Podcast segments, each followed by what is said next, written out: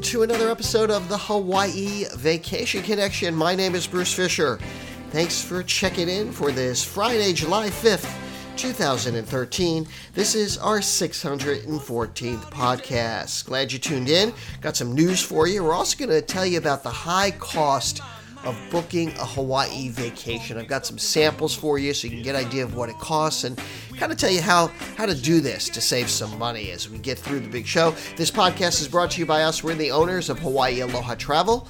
You can catch us on the web at www.hawaii-aloha.com. You can also just give us a call at 1-800-843-8771. If you haven't figured it out yet, that's what we do. We help folks plan Hawaii vacations, and we do it economically and at the same time give you personal service. That's going to make the difference when planning your Hawaii vacation. All of our agents are born or raised here or lived here most of their lives, so that's the difference when you book with Hawaii Aloha Travel.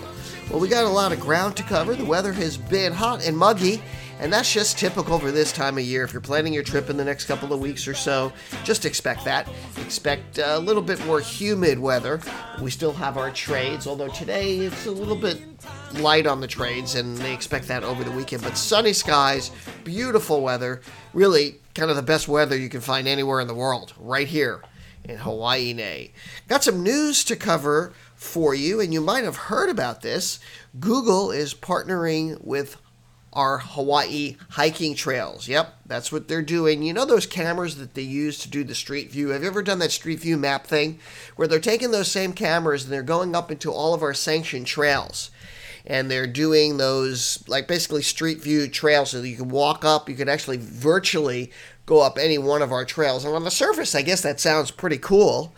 But when you think about it and you analyze it, it may not be the best thing for us here because millions of people start to see these trails. More and more people start to go on the trails. The footprint gets wider and wider and larger and larger. A lot of these trails are in residential neighborhoods, so you have to park in those residential neighborhoods to get there. The other thing is the advertising aspect. Is it really fair for Google to have a monopoly on advertising and benefiting financially from these uh, from these trails without even compensating the state of Hawaii?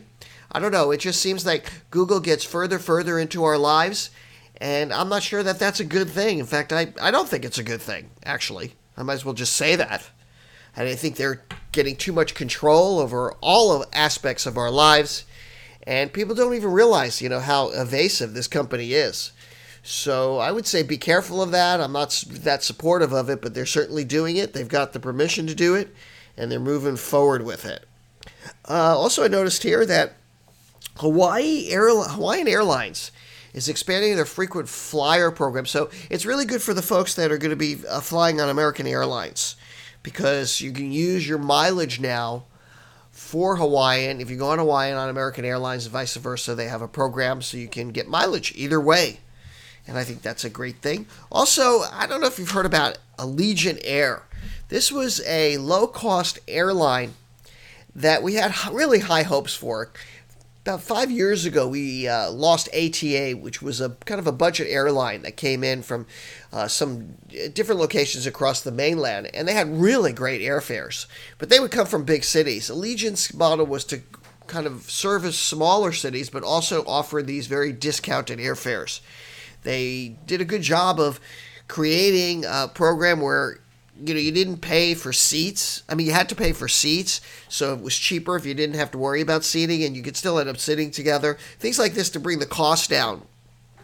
But they failed miserably in their program here, and they've announced that they've laid off 17 of their 37 Honolulu-based flight attendants, and they're going to stop flying from Boise, Eugene, Oregon, Phoenix, Spokane, and the California cities of Fresno, Stockton, and Santa Maria, and that's all effective August 14th. And that's kind of a bummer that they couldn't make it. Uh, a lot of the problems were they weren't able to get on time flights. We heard lots of complaints about them, and that kind of hurt them and ruined their reputation there. So, uh, kind of a bummer. Also, heard about Go Airlines. You know, they had like 17% of their flights were late. Can you believe that? Go Airlines is a little inter island carrier that's here on um, on the in the islands, you know, take you between the islands. And we've had problems with them. And I even tell people if you have a connecting flight to the mainland, make sure you don't take go just in case they're going to be late. And I don't know, they're just so way above the average for any other airline, I mean, including the mainland airlines. I'm not sure why. They had the most canceled flight, uh, I think it was 70% cancellation rate. I got to look up the numbers, but you, you can check it online. This Go Airlines has been having a lot of problems now. Ellison, uh, you know, the guy from Oracle bought that airline. So hopefully he can turn it around, do something with them, at least get them to be on time and stop canceling so many of their flights. I think sometimes they just cancel their flights when they don't have enough people on them. That's what that's what Yaling told me once. I don't know if that's true, but we sure do we sure do see it a lot. Otherwise, I mean, the, the planes are great. It's a good airline. They just need to get their act together. Hopefully they will. Okay, let's get right to our topic for today. By the way, if you're interested in learning about Hawaii, we have lots of resources for you. Make sure you check out our blog, hawaii-aloha.com blog slash blog. You can get it, uh, get to it right from our homepage. Also, check out our app, Hawaii Aloha. And if you want to follow me on Twitter, I'm tweeting all the time. I'm at Aloha Bruce, or just drop me an email, bruce at hawaii-aloha.com, because I love to help folks plan these itineraries even if you've already started to, you know, even if you've already looked at booking a vacation somewhere else, let me look at it. Let me see if I can beat it. I mean, it, very often I can meet or at least, I mean, beat or at least meet these prices that you're seeing out there. And then at the same time, you get this great customer service that we have. You'll have a personal agent, you'll have somebody here in Hawaii that's going to help you. And we really do care about our customers and making sure that you're happy. So please, uh, reach out to me, Bruce at Hawaii aloha.com. I would love to hear from you. But you know, vacations for families to Hawaii are skyrocketing. We see this a lot, and it's kind of a concern. Now, the prices are going up for various reasons. Airfare has just gone up in general, and also, uh, of course, the hotels have gone up here in Hawaii. And it's it's a big concern because Hawaii is a family destination. I don't think I have to make the argument that you know, this is a, a, family destination. There's so many things. There's a wide variety of things for people to do here, and what we're seeing is that not only are people are, are the prices going up when people are coming here on family vacations, they're also spending less.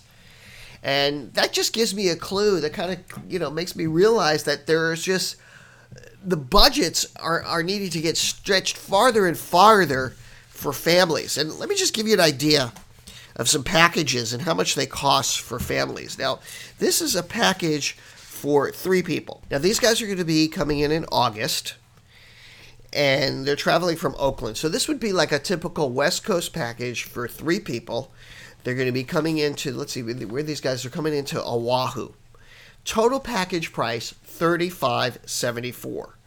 And this is for a nice hotel. This is for a four star hotel at the Outrigger Reef on the beach. Now, that's now that's expensive because we're only talking about four days. These guys are coming in from the 22nd to the 27th. $3,794. And again, it goes to this whole idea that the prices of the hotel, this hotel was over almost 300 bucks a night for the hotel. And that's an Ocean View hotel with breakfast as well. Two adults, one child. So uh, obviously that leaves less money to do the fun stuff. So of course, I'm going to tell you how to handle this all, you know, in a minute, but I want to sh- I want to give you some ideas of what things are costing for families coming to Hawaii, and then I'm going to try to help you save some money and how you can handle this and make it right. So that's one package. Here's another package. Now, this is a family of 6. These guys are going to be coming in from Baltimore. They're going over Christmas, December 19th to the 26th. They're headed over to Maui, and the total package price on this one sixteen thousand one hundred and forty-four dollars. Sixteen thousand one forty-four for a one-week vacation over the Christmas holiday.